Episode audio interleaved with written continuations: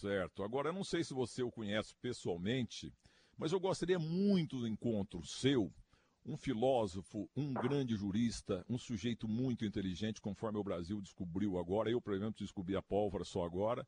Mas eu queria que você conhecesse pessoalmente, se é que não conhece ainda, Denilson Show. Ele é um Não show, conheço, Milton. um, olha, não um, conheço, negro mara- um, ne- um negro maravilhoso, espetacular, entendeu? Eu gostaria que vocês dois fossem amigos e o teu pai ia ficar feliz lá em cima. Então faz o seguinte, Milton, assim terminar isso, você me passa o contato do Denilson, faço questão de mandar uma mensagem para ele, porque eu gosto demais dele. É, assim, vi o Denilson jogar, eu, eu tenho muita admiração pelo, pelo humor dele, pelo ele tem uma, uma aura muito muito bonita.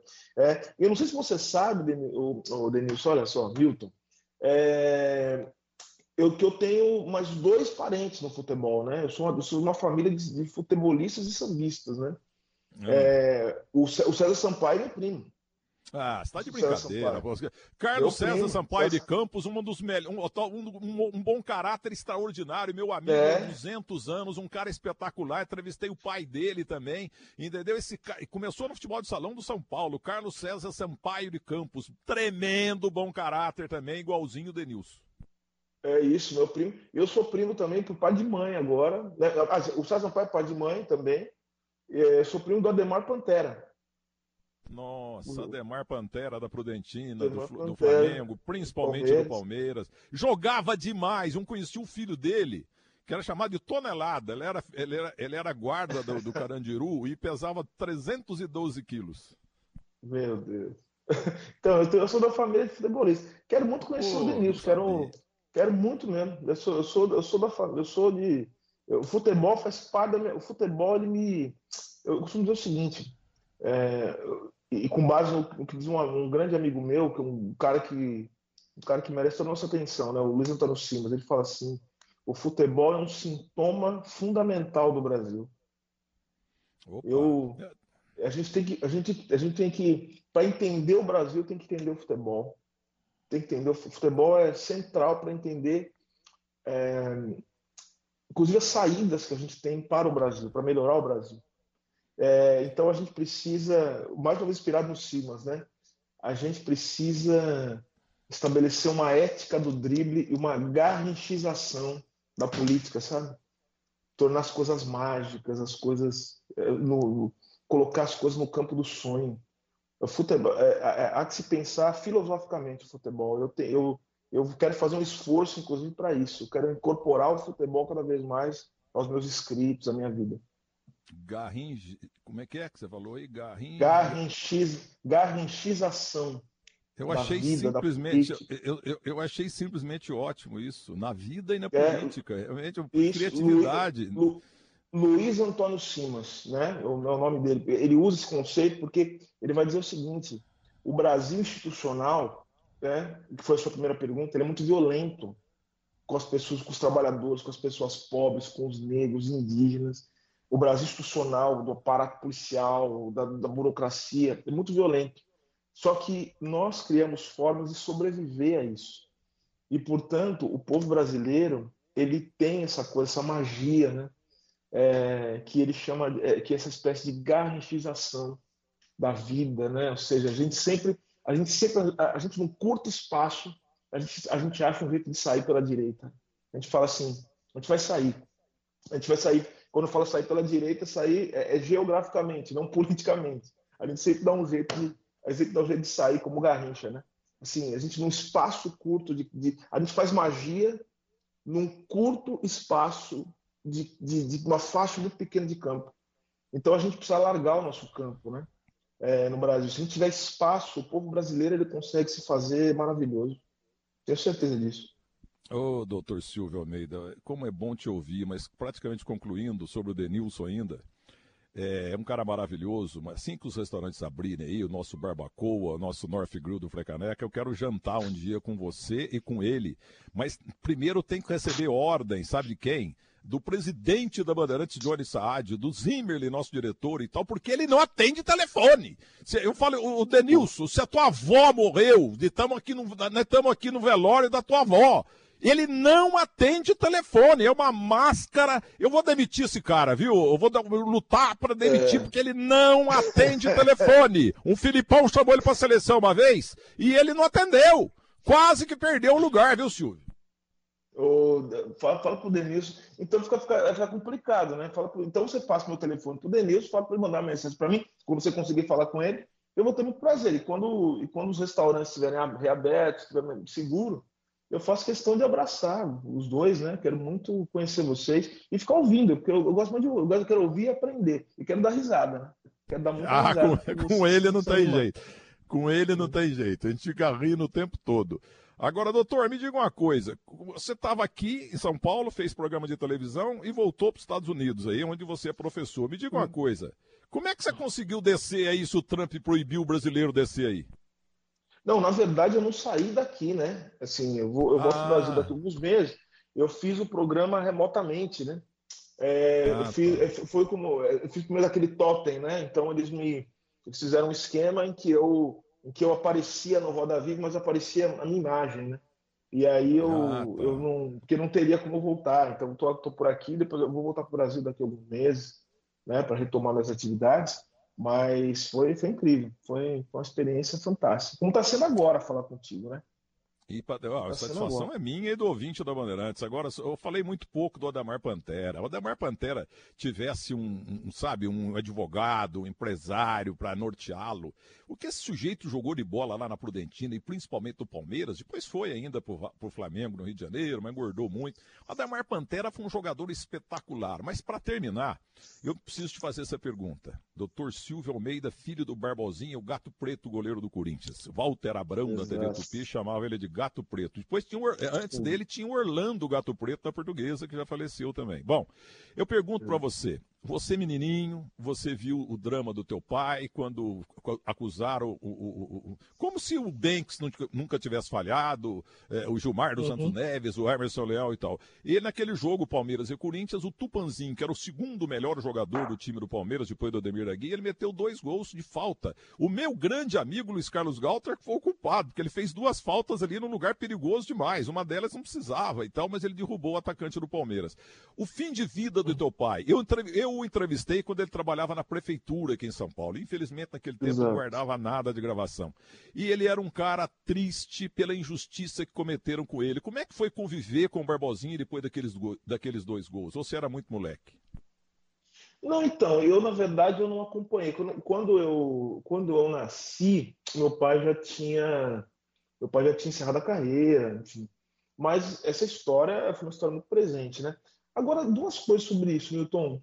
O meu pai, isso jamais afetou a vida do meu pai, assim, do ponto de vista, é, ponto de vista é, das relações pessoais dele, é, em relação à alegria. Meu pai era um cara muito divertido, muito engraçado, um cara legal demais, assim.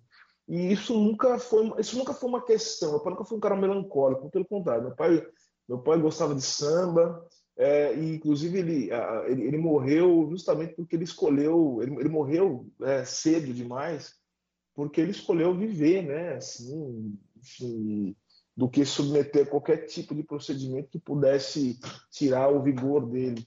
É, então, isso nunca, nunca foi uma questão fundamental. Mas agora, sabe o que revela isso?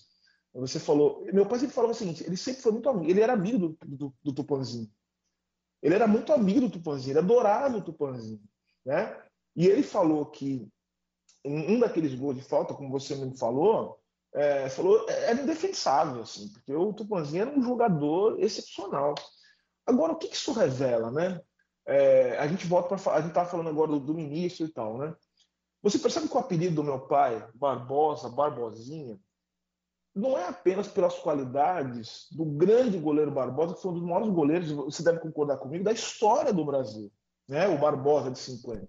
Claro. Ele, meu pai, meu pai também herdou também o estigma que pesou sobre todos os goleiros negros. Acho que até o Dida, né? O Dida acho que mudou um pouco essa, essa, essa, essa mística, né? Porque assim, é, sempre, é, é como se você, as pessoas sempre estivessem olhando para você, esperando que você cumpra a sua sina, ou seja, que você fale.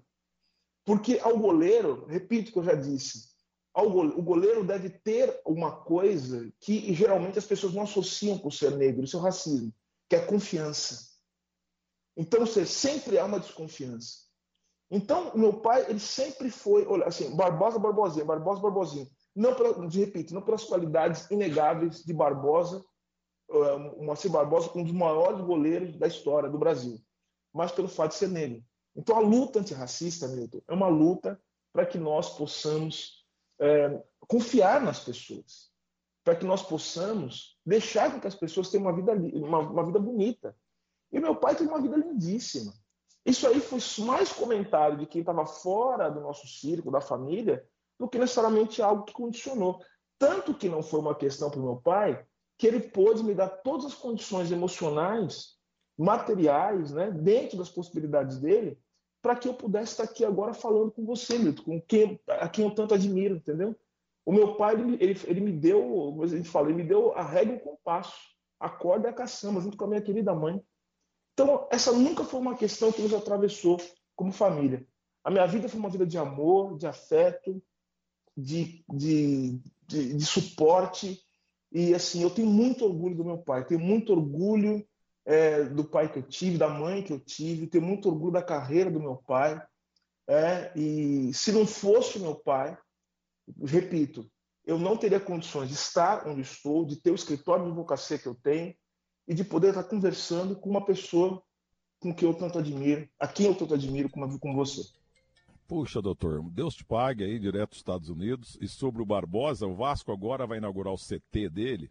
Finalmente vai ter um CT como o Cruzeiro, Atlético, é, o Atlético Paranaense, onde teu pai jogou, também tem. CT do Caju, que chama. Um ex-goleiro maravilhoso do time do Atlético Paranaense. Muito bem. Estão fazendo uma campanha sócios e torcedores estão fazendo campanha para o CT chamar CT Barbosa. Eu falei, mas campanha? Tem que ser o nome dele da diretoria, manda pôr lá e pronto. Não precisa campanha porcaria nenhuma. Esse cara faz sacaneado eu... pra burro. Onde, onde, onde, onde, eu assino, Milton? Onde eu assino? Pode assinar aí, doutor. Aí, cara. Tem que ter isso aí, cara. Isso aí, assim, olha só que legal que você está fazendo. Isso, isso que você está falando é uma das coisas fundamentais para a gente também lutar pela igualdade pela justiça. A gente precisa homenagear as pessoas, fazer, fazer estátuas para resgatar, para ter uma nova memória. Porque daí as pessoas começam a parar de olhar para o Barbosa como se fosse símbolo do fracasso, e ele vira o símbolo de resistência de um Brasil que quer ser novo. É isso que é o símbolo. Tem que fazer, tem que ter o Barbosa, tem que ter o nome do CT e tem que ter uma estátua para o Barbosa. Exatamente. Ele é um símbolo de um Brasil que conseguiu é, vicejar, que conseguiu prosperar, apesar de tudo. Estou passando um recado para as novas gerações, Milton. A gente quer um mundo em que ninguém tenha mais que sofrer como, como Barbosa sofreu.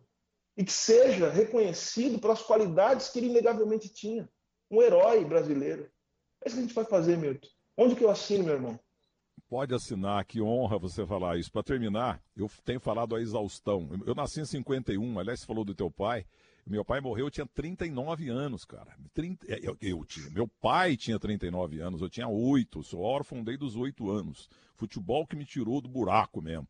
E minha tia Antônia, minha mãe Carmen, e Deus e o Santos Futebol Clube, meu amor. Mas é o seguinte, o Barbosa, todo mundo mostra. Esse gol do Didia, que eu não aguento mais, gol do Paulo Rossi, 82 no Sarriá. Eu, eu, eu mudo de O 7x1 do Filipão lá, eu só vi o primeiro gol, eu não assisti, eu fiquei lá no departamento comercial da Bandeirantes, escondido num canto lá, porque eu não aguentava aquele jogo lá.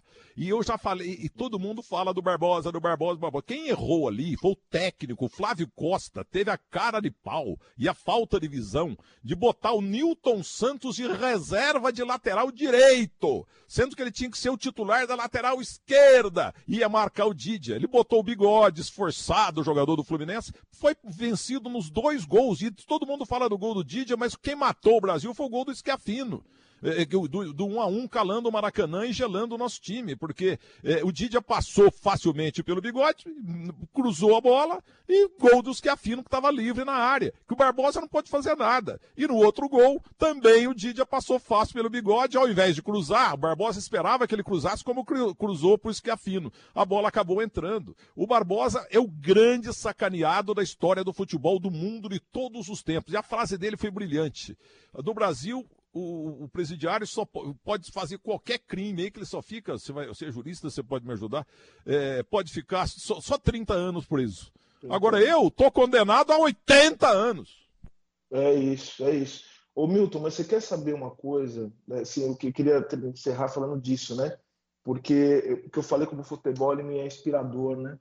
Você sabe que essa mística, né, do, do fracasso, né, do negro, né, em todas as áreas da vida, inclusive no futebol, em 50 acho que foi o ápice, mas em 58 você sabe que essa mística muda, né? Muito. Então você tem, porque você tem Pelé e Garrincha fazendo o que fizeram na Copa de 58, mas você sabe que tem um jogador que me é uma que é uma inspiração para mim, inclusive na postura, inclusive na forma de se colocar diante dos desafios. É o Didi. O Didi para mim é, é, a personificação, porque ele é, e, e, aquela cena, a cena para mim mais marcante do, do futebol. E eu acho que isso inspira e deve inspirar todos nós na luta, né? quando o Brasil toma o primeiro gol, o Didi vai lá, você sabe dessa cena, né? Ele vai lá, pega a bola e vai caminhando com a bola embaixo do braço calmamente, porque isso aí ele quebra todos os estereótipos sobre, sobre o negro. Que o negro é irracional, de que o negro é emocionado tal. Ele é o príncipe, ele é o homem da racionalidade, ele é o armador. E é isso que eu gosto de ser. Né? Por isso que eu falo esse negócio da vida intelectual. É você ser o armador, o organizador. Você demonstrar que você pode que você pode pensar caminhos é, para o mundo que não está achando os caminhos. Então, quero dizer assim que se eu tivesse que elencar as grandes inspirações da minha vida, além dos filósofos que me orientam, né, eu colocaria o Didi né, como um desses, desses grandes nomes, da, da, da como inspiração para mim. Príncipe Etíope, Nelson Rodrigues. Ó, oh, acabei de receber do céu aqui um WhatsApp é, do Barbosinha. Ele está dizendo: Meu Deus do céu, mas como meu filho virou brilhante, muito melhor do que eu. Eu fui um grande goleiro, mas meu filho está genial. Estou escutando aqui, Milton Neves. Muito obrigado por tudo. Eu não sabia que meu filho tinha ficado tão gênio. Você, é, você é brilhante, doutor. Desculpa a brincadeira aí, mas muito obrigado, obrigado pela entrevista imagina, e, vou, e vou, vou acompanhar muito mais você agora. Tamo junto, Milton. Tá bom? Fica bem, tá? Saúde, paz, resiliência. Nós vamos passar por tudo isso e a gente vai lutar por um mundo melhor. Não tenha dúvida disso. Muito obrigado, gente.